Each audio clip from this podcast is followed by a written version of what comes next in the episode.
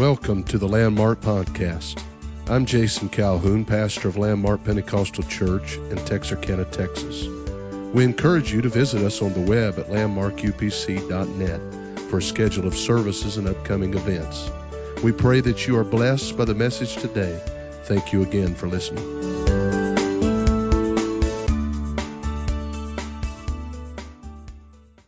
Genesis chapter 28 and verse 11. And he lighted, this is speaking of Jacob, upon a certain place. I think that is peculiar the way it says it there, upon a certain place. And tarried there all night because the sun was set.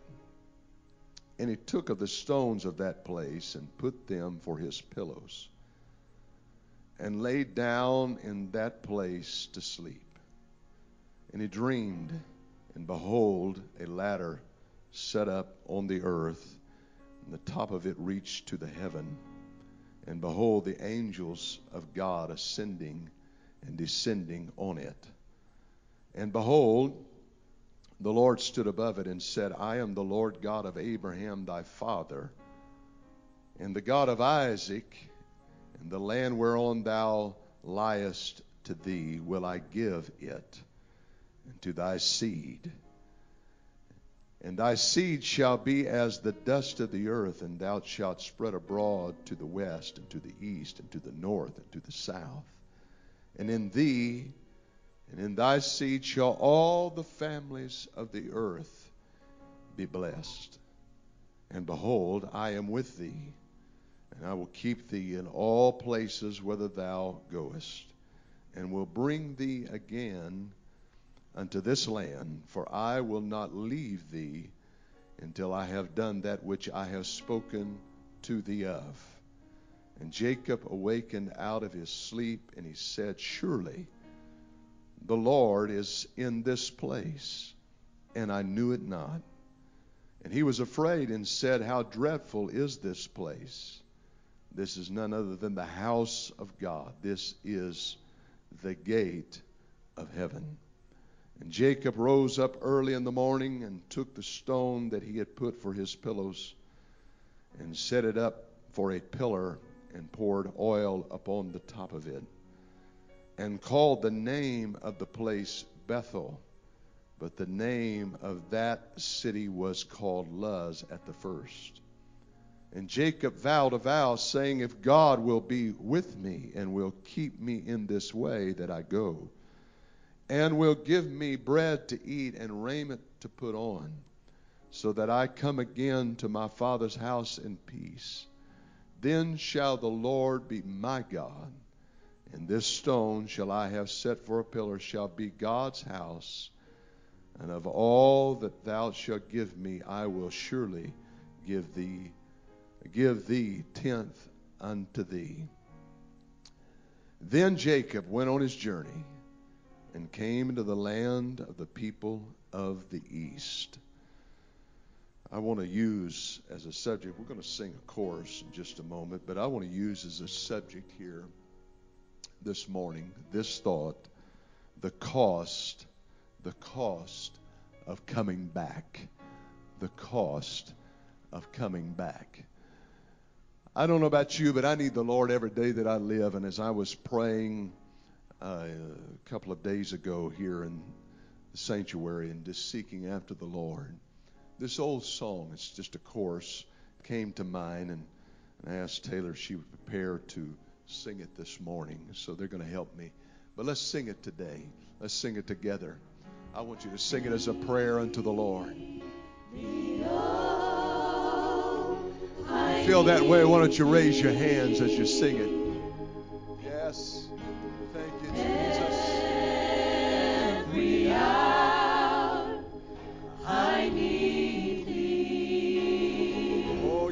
Hallelujah.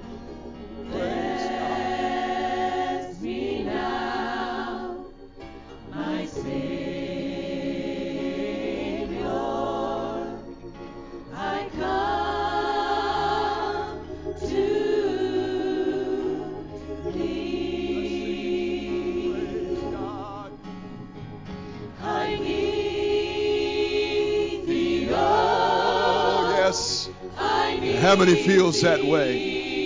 Yes, I need you, Jesus. Every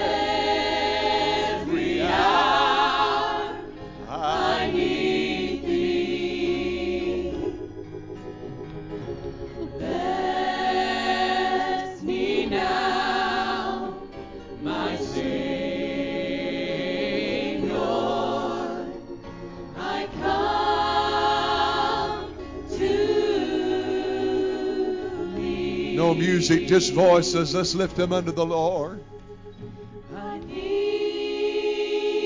thee, oh, I need thee.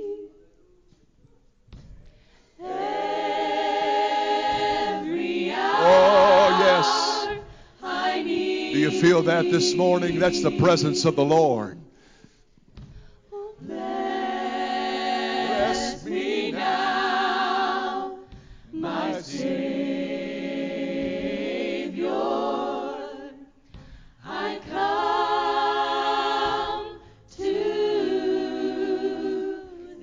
Time. I thank you, Jesus.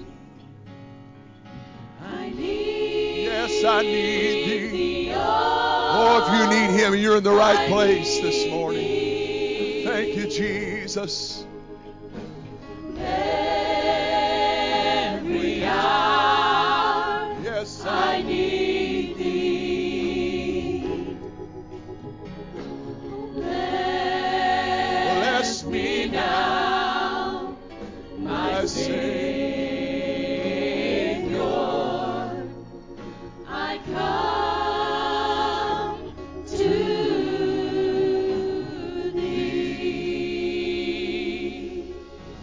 Yes, let's love Him together. I thank you, Jesus. I love you, Savior. Thank you, Holy God. I need you, Jesus. Praise God. Praise God. The cost of coming back. Thank you for standing. You may be seated.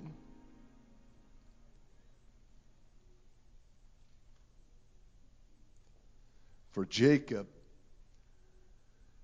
Bethel was a place of profound and unforgettable experiences in God. His first experience with Bethel occurred when he was forced to flee for his life from his elder brother Esau, whom he had cheated, and also his father, whom he had deceived.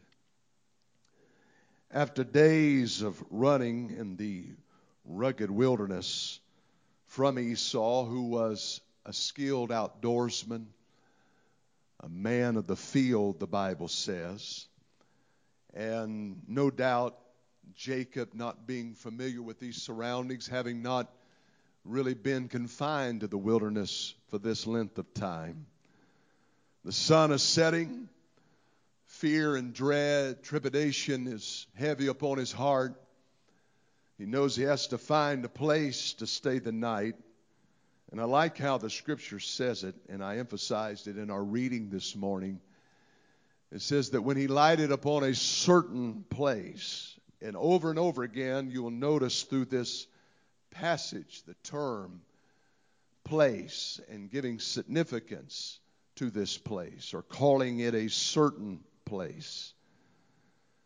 And he chose to spend the night there and not having a bedroll, a pillow to lay his head upon, no doubt fleeing in haste, wondering uh, if he was going to be able to get away in time. He didn't think of packing some of these amenities with him. And it's there that he arranges some stones and he tries to kind of wallow out a place for him to spend the night. And he lays his head down upon a smooth stone. And isn't it amazing where God chooses to speak to people sometimes? Isn't it really amazing in what kind of circumstances God chooses to deal with mankind? It's normally not in comfortable places that God speaks to us. It's not because He doesn't want to, but it's a lot of times because we will not hear Him. and our ears are not ready to receive and sensitive enough to receive the voice of the Lord. So this was not a comfortable place for the flesh, but it was a place, a certain place, that God could speak to Jacob. And it's here after exhaustion has taken its hold upon him and he falls to sleep that he begins to see this dream. And there's a ladder that is erected before him up into the heavens. And there's angels. And I want you to notice the sequence of this. It says that they are ascending and descending. I believe that is a reminder to us of God's divine order. Before we can expect to receive something from heaven, before something can come down to us, we have to be willing to send something up to Him. And this is a type of prayer. This is also a type of worship. When we pray and when we earnestly in faith seek the face of God and we send prayers up into the heavens, we know that God can speak to us and move in our lives and send something down to where we are. And how many's ever been in a place like Jacob when you needed God to speak to you? You needed the Lord to minister to your need. And the Bible says that at the top of this ladder, there was the Lord. God was standing there. And Jacob had heard of experiences that his father Isaac had had, and no doubt he had heard of experiences that his grandfather Abraham had experienced and encounters that Abraham had had with God. They had been passed on to him orally, they had been told to him as reminders that we are the people of Jehovah God. We are the ones that serve a living God. Others around us may serve idols, but God called us out of that. You understand that Abraham was called out of an idolatrous area and city and region in the Ur of the Chaldees. And he was called out to follow after God, a living God, and serve him. And he said, though we serve this invisible God, he manifests himself to us. And he speaks to us. And he directs us. And this is a faith journey to be sure, but we know in whom we believe. We know that he is real and he's alive and he's still working for his people to this very day. And though Jacob had heard these stories, as far as I can tell, this is his first real encounter with God. This is his own experience. Can I tell you that you have to get your own experience with the Lord? Generations before you can know God. You can have a grandmother, grandfather that walked with God. You can have a father or a mother that knows how to pray. And they may live the life and they may have testimonies of their own, but sooner or later, and sooner is better than later, you need to develop your own experience. You need to have your own encounter. You need to have your own testimony. You need to know that God is alive for yourself. You know, I'm afraid that a lot of people, the reason why they drift away and draw cold in the Lord is they never got to that place that it was more than just their daddy's God or more than just their grandfather's God or more than just somebody they respected God. But they never really had an encounter with God for themselves. There's something very convincing about having your own encounter with God. There's something that establishes in your heart when you have a real experience with the Lord. You're not trying to live on somebody else's commitment, somebody else's conviction, somebody else's testimony. But you know because you've had an encounter with Him yourself. You've been healed yourself. You've experienced Him yourself. You got a real Holy Ghost experience yourself. Amen. It wasn't that somebody just come along and patted you on the back and said, You got it, but you know in your heart that you got it. Amen. It's not that just somebody come along and encouraged you and told you that God had his hand upon you, but you know because you've experienced the favor of God. You've felt the touch of God. You yourself have been in the presence of the Lord.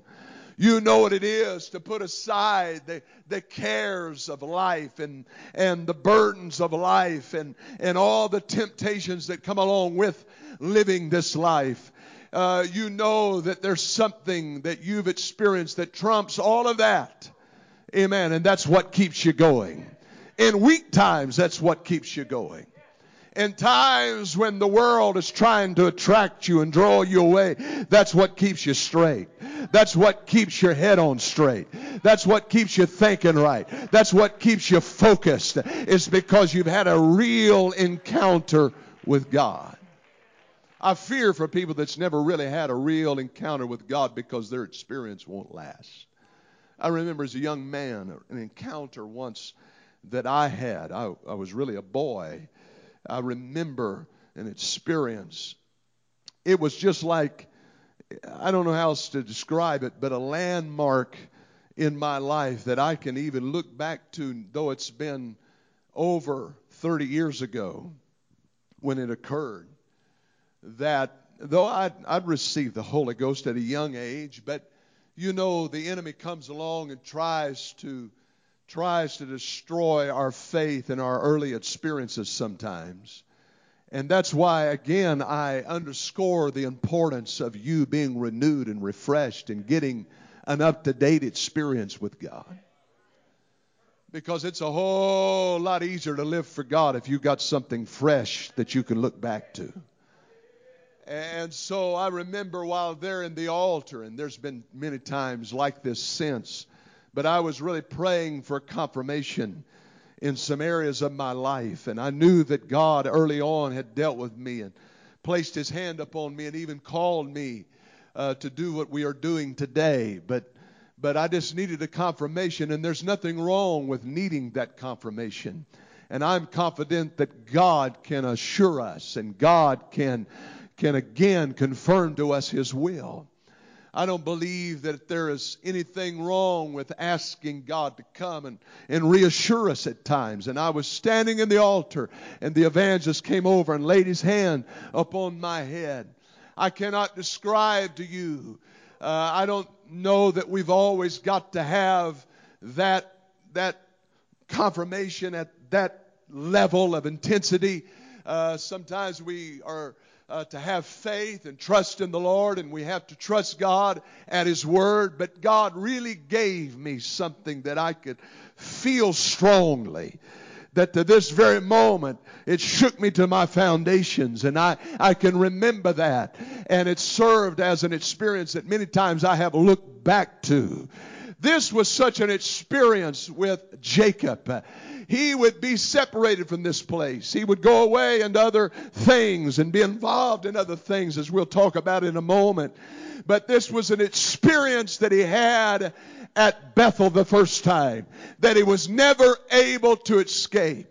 You know what I'm praying for here this morning? I am praying by the time this service ends that somebody would have such an encounter with God that it would be unescapable, that you would not be able to leave this place and just shrug it off uh, as maybe you have in times past. Uh, maybe just like water off of a duck's back, you've been able to go on and uh, live and be carnal and even indulge, indulge in sin and, and give yourself to the things of the world and not be affected. But I, I'm praying that every time you engage in that kind of activity, you'd be reminded of an experience, an encounter that you had with God and the blessing of the Lord and the mercies of God that came upon your life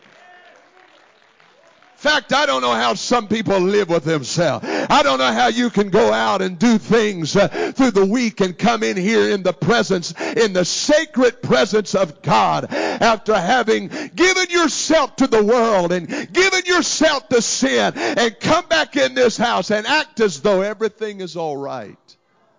There's a danger in that. That tells me that you probably never really had a encounter with God an experience with God like you need. Because it's not easy to just walk over that. It's not easy just to trample on that. We need a revival in America of good old wholesome fear of God. We need a revival in America of respect for the house of God. We need a revival in America for respect for the men of God. We need a revival in America for the respect of people that watch for your soul. We need a revival in America for people that have a wholesomeness about them that says, God, I don't want to transgress your will. I want to be obedient to your word. Hallelujah. Hallelujah. Hallelujah. Praise God.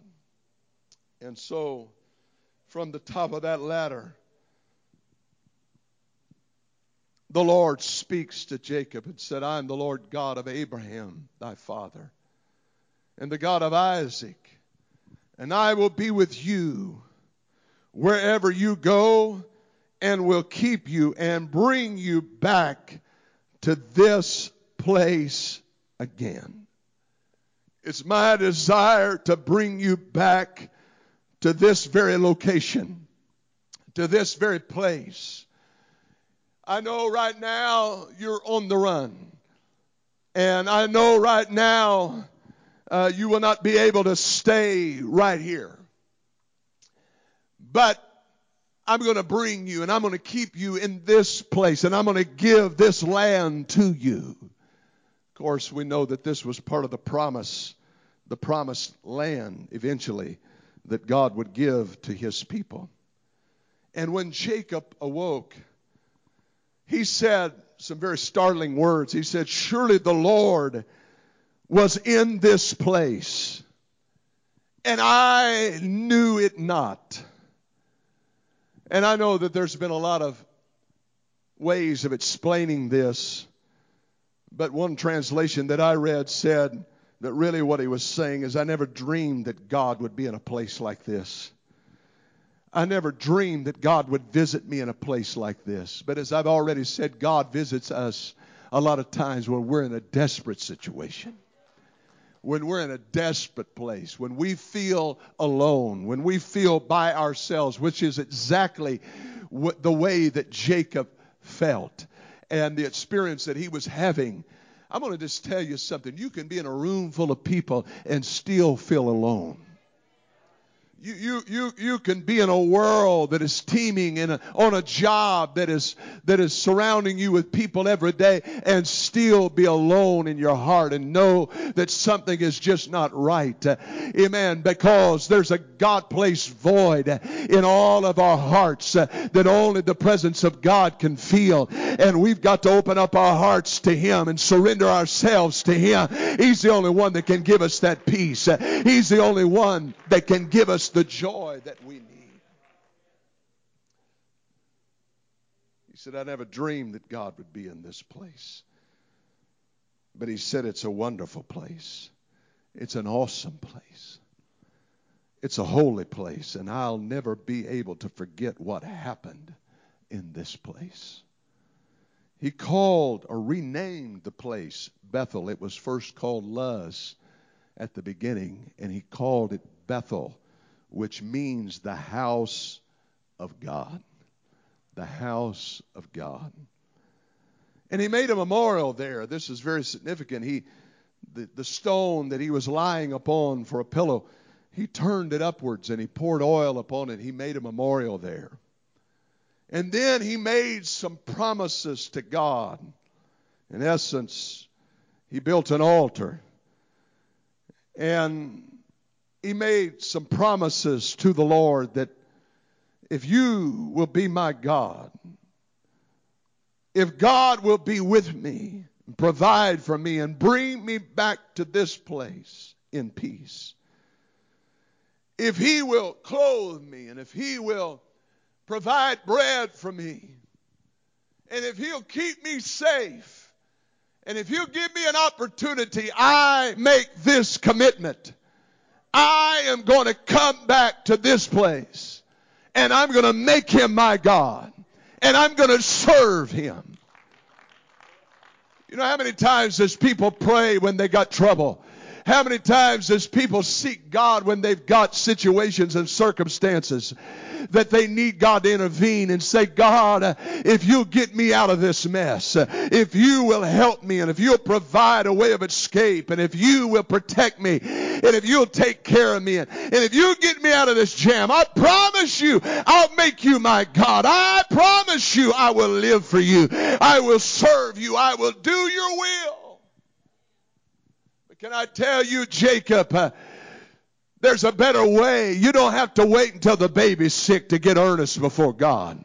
You don't have to wait until the disease is diagnosed to get earnest before God. You don't have to wait until trouble and trial comes before you turn your face to the Lord. It would be better for you right here in this sanctuary today before there's ever any cost in coming back to make up your mind. Amen. I'm in Bethel. I'm in the house of God. I'm in the very presence of the Lord. God has provided me a place to pray. God has given me an opportunity to serve here. I don't have to have heartache to serve here. I don't have to have trouble to serve here. I don't have to have pain in my life and problems uh, to serve here. But I'll make a commitment to God now. I'll serve the Lord and consecrate before Him now.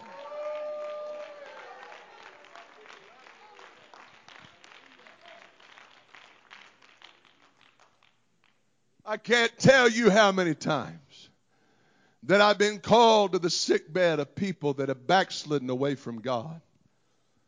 And I don't care how far they went in the world, how far they separated themselves from Bethel, how many miles they traveled, as it were, spiritually away from God, how far they distanced themselves from the church, and what a life they lived that was hardly recognizable to anybody that knew anything about God. Some of them 25 and 30 years. I'm remembering one lady over 25 years right here in this city. She did not attend this church, but she had attended a church in another city nearby. And she was a backslider. And she was dying with cancer. And her husband, who didn't know anything about God, he called and asked that we would come and pray. And I went and visited her on, on different occasions. And I remember her agonizing, saying, I wish I would have never walked away because the cost of coming back has escalated far beyond what I ever dreamed.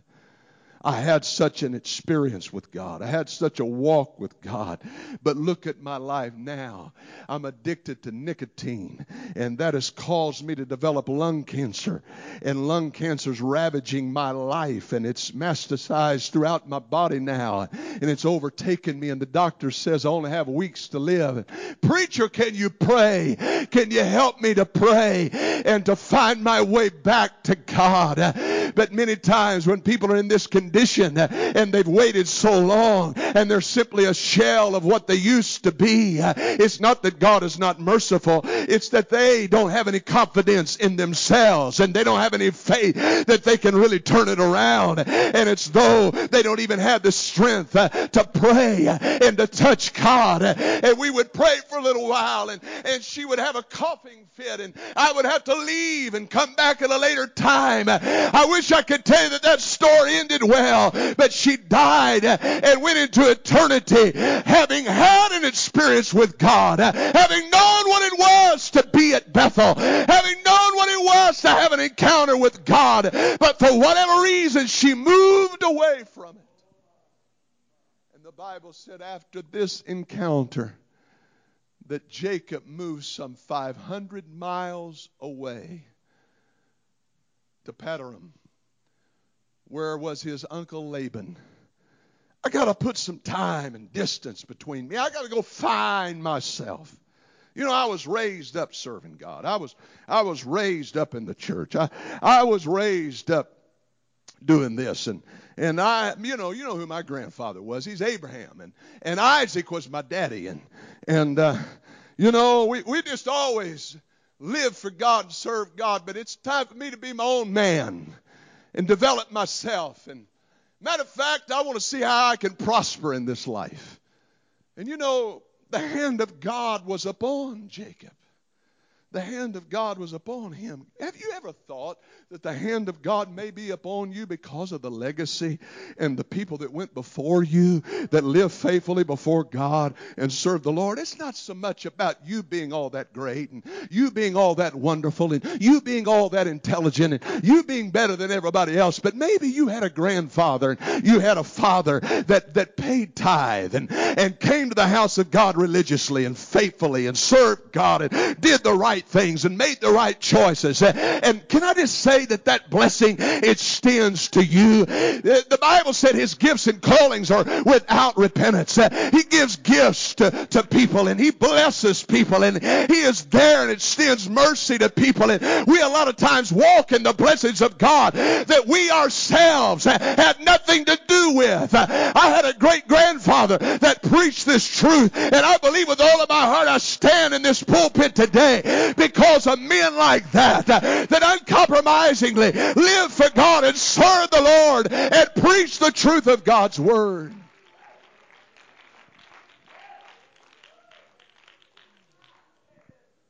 He moved all the way over there, and, and yes, he began to deal with Laban, who was a lot like himself. We kind of see where the gene was passed on to Jacob, being a trickster and a con artist. I mean, Laban was a skinflint. He cheated him every which way he could. He got as much out of him as he possibly could. He worked him like a dog for 20 years. Got as much as, and the more he tried to suppress him and outmaneuver him, the more God gave favor to him and blessed him, and he was increased. And he hears Laban's sons he hears them talking one day, hey, we're going to have to do something about this Jacob. He, he's going to take everything we got as far as our inheritance. He's going to take it all away from us. And so he set out and made a plan. We got to get out of here. We got to escape this place. And he takes his family with him who God had blessed him. But now he's got camels and he's got flocks and he's got cattle and he's got manservants and he's got maid servants and he's got all kinds of wealth. He went there empty. He went there with nothing. But still, there's this emptiness on the inside of him he may have things, but he don't have what he really wants. He, he, may have possessions, but he don't possess what he really desires. He may have material goods, but he doesn't have uh, that thing that he knows that he needs and that he received when he was back there at Bethel. He's 500 miles away from it, but a whole lot further than that. He is far from that experience. He is far from that encounter with God. He's living in a heathen land.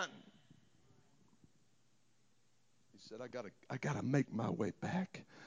And of course, Laban is angry with him as he begins to travel and to make his way back. He said, I'm gonna go back to Bethel. And he travels in that direction. He's going home. He's gonna make things right.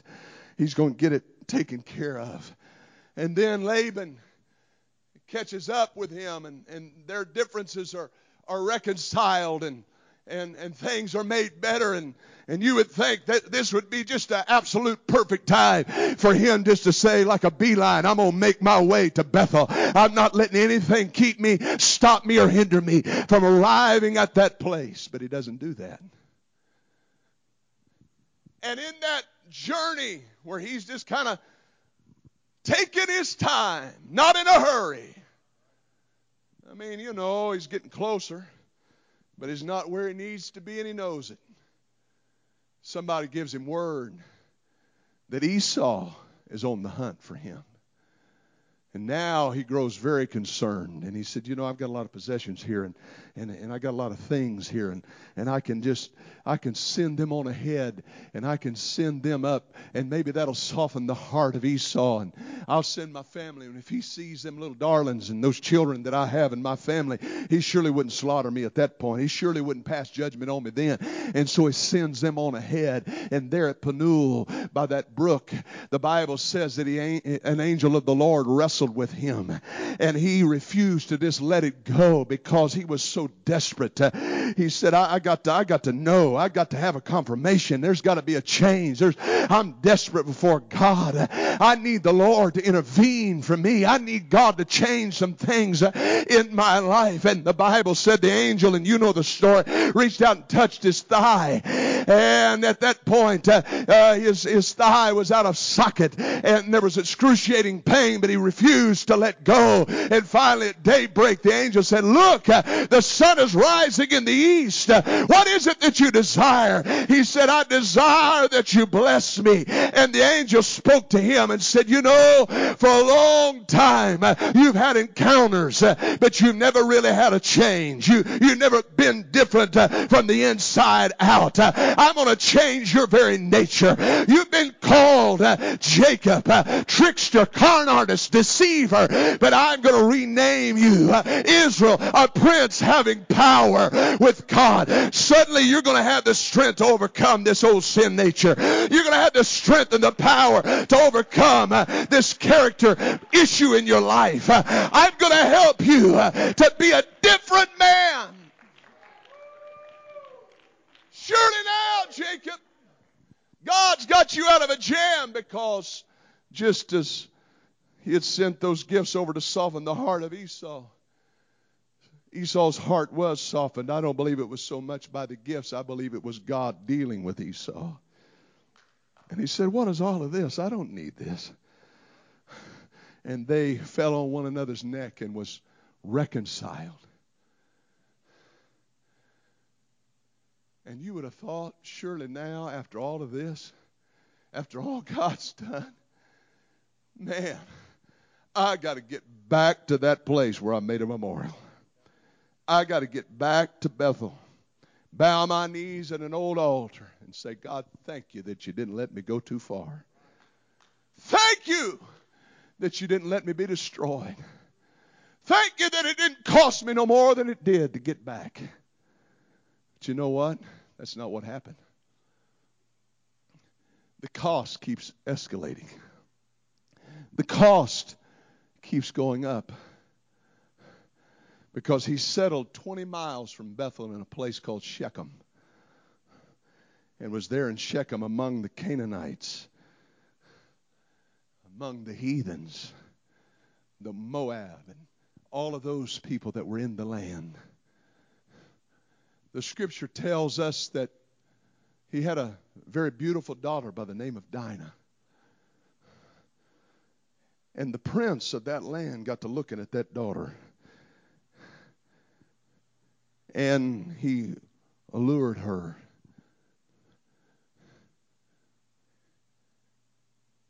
And there was an illicit relationship. And of course, this angered not only Jacob, but the sons, the brothers of Dinah.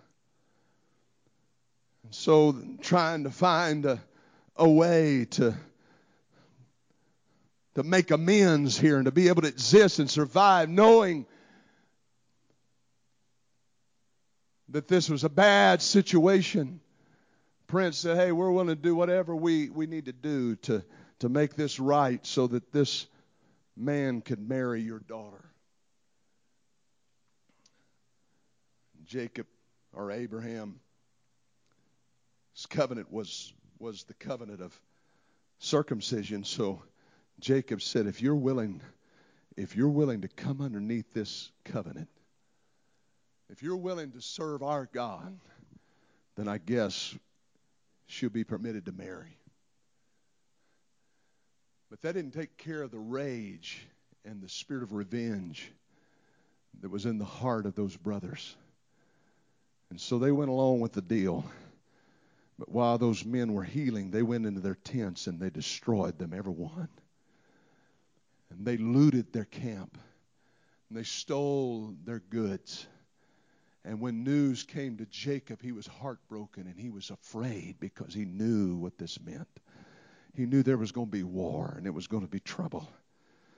20 miles away from Bethel, within reach, within walking distance, within just a short ways away was this place that he should have went back to. He should not have lingered. He had no business stopping there and trying to exist there, trying to survive. This wasn't the place that God had intended for him to be. He said, I'll bring you back to this place. And suddenly he realizes, hey, we're in trouble, Rachel. We have got to get back to Bethel. We got to get back to the house of God. We got to get the blessings and the favor of the Lord back up on our lives. Amen. Our family is in trouble. We're in a desperate situation. And in chapter 35, I read to you originally all the way over in chapter 28. Notice that he could have came back several times in this story, but all the way he waits until chapter 35. And God said unto Jacob, Arise and go up to Bethel and dwell there and make there an altar unto God that appeared unto thee when thou fleddest from the face of Esau thy brother. When Jacob said unto his household, then Jacob said unto his household to all that were with him, Put away the strange gods that are among you, and be clean and change your garments. You see, when Rachel left her father Laban's house, she took some household idols.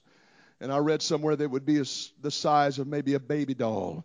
And she had them in her care. And and she had never really had an encounter experience with God. This is all she had ever been raised around. This was all that she knew, and she took them with her. But Jacob knew it wasn't right, but he had allowed it for this period of time. And he said, I want you to put away those strange gods and let us arise and go up to Bethel, and I will make there an altar unto God. And who answered me in the day? Of my distress uh, and was with me in the way which I went. and they gave unto Jacob all the strange gods which were in their hand, and all their earrings which were in their ears. And Jacob hid them under the oak which was by Shechem. They took away and they took off the jewelry and the things that they had taken on and the things that had been customary for, for the pagans to wear. And the things that was customary for the pagans to partake of. And they said, you know what? We don't want anything between us and God. We'll take it off. We'll take it off our ears. We'll take it off of our hands and we'll bury it and leave it here under this tree at Shechem because we don't want, I want to, I want you to notice throughout scripture, even in the Old Testament, when people were drifting away from God, it's when they started putting on those things. And when they start drawing, drawing close to God, it's when they start taking off those things because deity, Amen. Gold represents deity, and deities to be on the inside, not on the outside. And God said, if you want to draw close to me, if you want to come near to me, you take those things off, and I'll receive you. And they journeyed, and the terror of God was upon the cities that were around about. The very thing that Jacob had been fearing, the very thing that he'd been concerned about, that if we do this, we're going to need God's protection. We're going to need God to intervene for us. Uh, we're traveling through hostile territory. God said, You don't worry about it. I'll blind the enemy. They won't hear you walking through the land. Uh, they'll never know you're there. I'll make a path straight to Bethel. If you'll only make a commitment to come to me, I'll take care of you.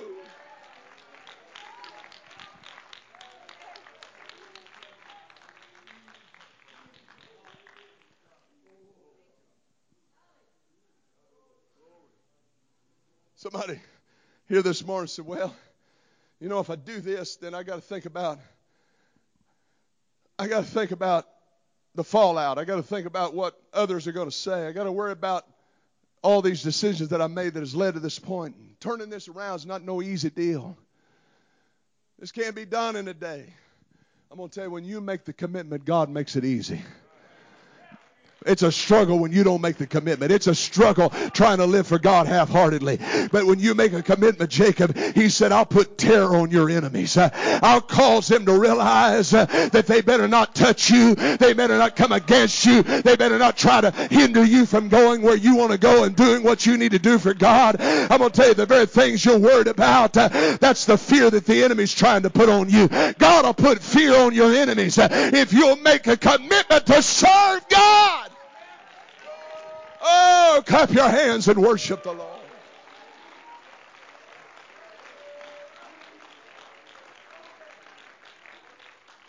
I got to put off the hindrances and the encumberments and everything that would stop me from finding my way back to God.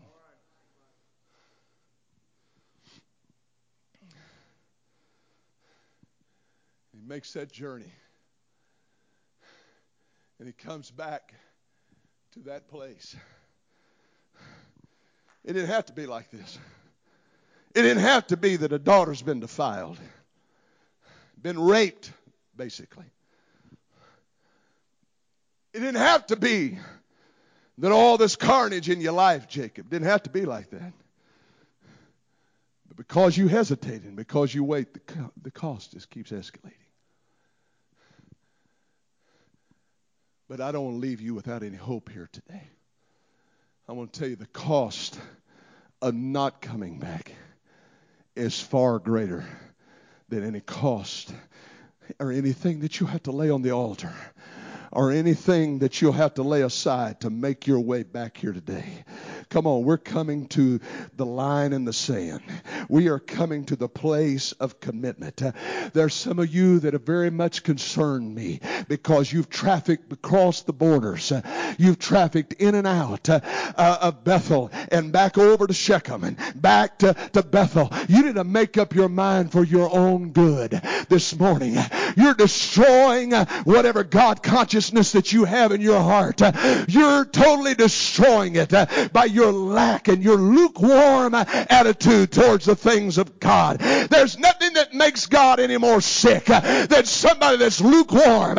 Somebody that comes to the house of God and plays games with God and with their soul, that comes and joins in the worship but has no desire to really commit themselves to God. You're not fooling anybody but yourself, ma'am. You're not fooling anybody but yourself, sir. You need to base your pride and make your way to the altar and say, God, if you'll accept me, I'm coming back today. I'm coming back today. I'm coming back today.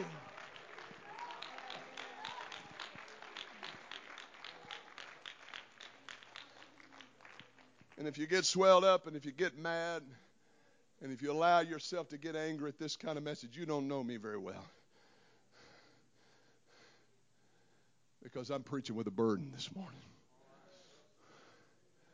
I'm preaching having prayed and sought God and been patient and tried my very best to allow God to, to move and God to work.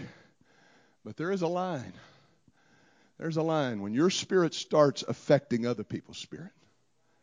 When your attitude starts affecting other people's attitude, we got to draw the line. There comes a time when you got to cut the cancer out. There comes a time when you got to excise the tumor. There comes a time when you got to deal with sin. And I'm standing here flat footed this morning, brave enough and courageous enough to do it. I'm not intimidated to stand against sin. I never have been. And I'm not fixing to start being intimidated to deal with sin. Revival comes through people that are willing to humble themselves before God. Your biggest problem is you got too much pride. That's your biggest problem. Amen. It's not about how smart you are, how much money you got. I tell you, it's how much you love God that's going to count in the end. I said it's how much you love the Lord that is going to make the biggest difference. Stand to your feet with me right now. Let's lift up our hands to the Lord.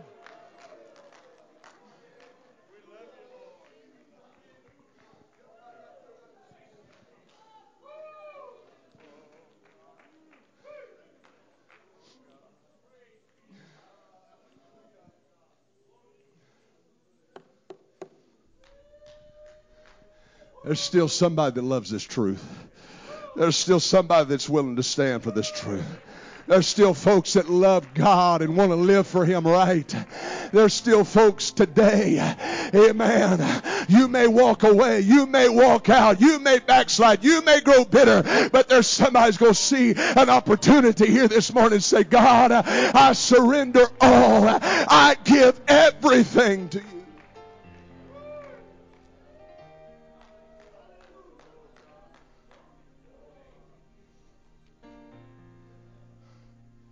Time to build a memorial. I said, It's time to build a memorial in the presence of the Lord. And when he came back this time, he renamed it again, Brother Lorman. He said, From this moment, it's going to be El Bethel. It was the house of God before. But now I'm here because El Bethel means the God of the house. I'm not here just because it's a beautiful church and got a good program going. They got good music and they got preaching and they got program and they got all this. But I'm here because of the God that I feel here. And I've had a relationship and an experience with God that has made the difference in my life. Hallelujah. Hallelujah. That, that old verse of Scripture keeps, keeps balling up in my mind as I stand here today. Some of us are ashamed to commit to God and let Him be our God. But the Bible said if we're ashamed of Him, He's going to be ashamed of us. That we've got to do like Christ, Paul said. We've got to go out of the camp bearing the reproach, willing to bear the reproach of Christ. What he was speaking of is that, that goat that was the priest would lay his hands upon. It was called the scapegoat.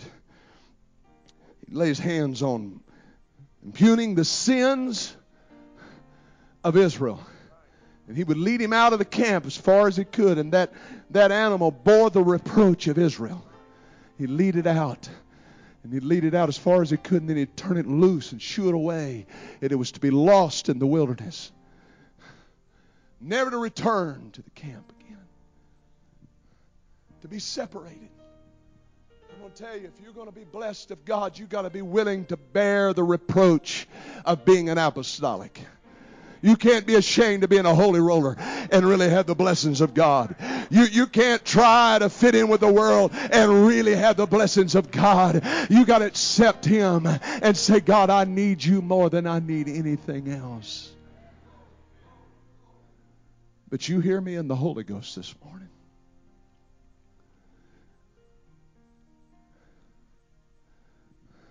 For those of you that are in this place this morning, it's not going to continue just like it's been going.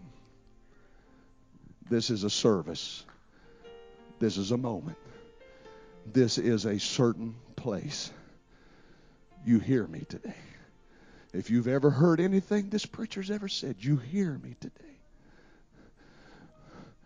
You'll not be able to continue to mock this church and mock what this church stands for. You will not be able to continue to go on social media and make a mockery out of holy things. You'll no longer be able to do that because God's going to defend his own. God spoke to this preacher. God's going to defend his own. Amen. Amen. Praise the Lord. I wonder if there's somebody that's willing to come to this altar and say, Count me in with the righteous. Count me in, God, with those that are right and want to be saved. I need you, Jesus, more than I need anything else. I'm turning my back on the world. I'm turning my back on sin. I'm turning my back on unrighteousness. Tomorrow, tonight is going to be different. But right now, we're in a certain place and somebody needs to respond to the voice of God.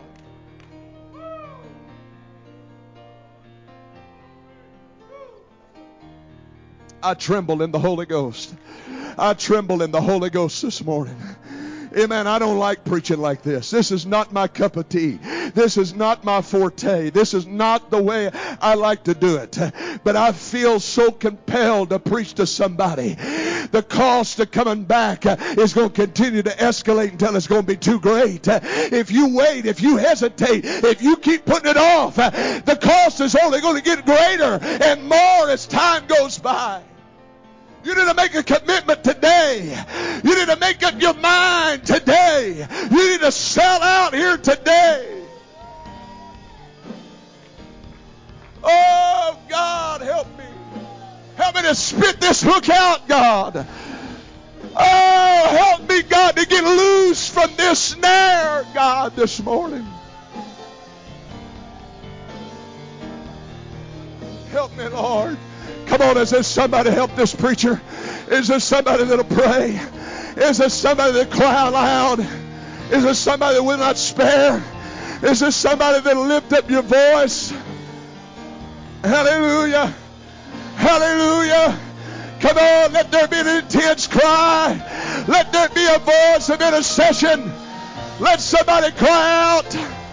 I don't wish judgment on anybody. I don't wish hurt on anybody. I don't wish anybody to have to go through troubles. Oh, God, be merciful today. Oh, yes. Thank you, Jesus. Thank you, Jesus. Oh, I delivered my soul this morning, God. I, I did my best today, God. Hallelujah.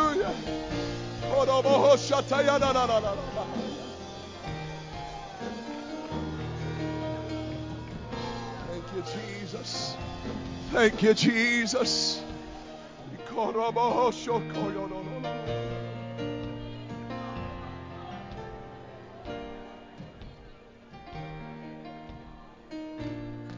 I'm sorry if you don't feel it, but this is a moment. This is a place, a pivotal point. Decisions are going to be made here today. Choices are being made even as we speak here this morning.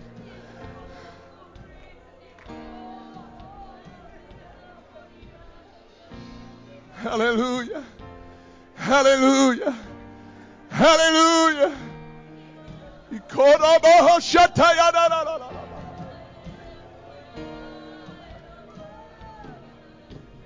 Thank you, Jesus.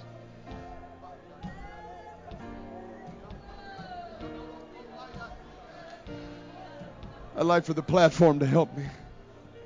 Thank you, Jesus. Let's step down here. There's there's something going on here that's bigger than anything I've felt in a long time. A burden on my heart. If you got somebody here you're concerned for, you're burdened for, you feel called to, I want you to I want you to follow that. This this may put some pressure on, but hey, I want to say I've done everything I could possibly do to salvage somebody. I want to say that I put it all out there to try to save somebody. Hallelujah. Come on. Hallelujah.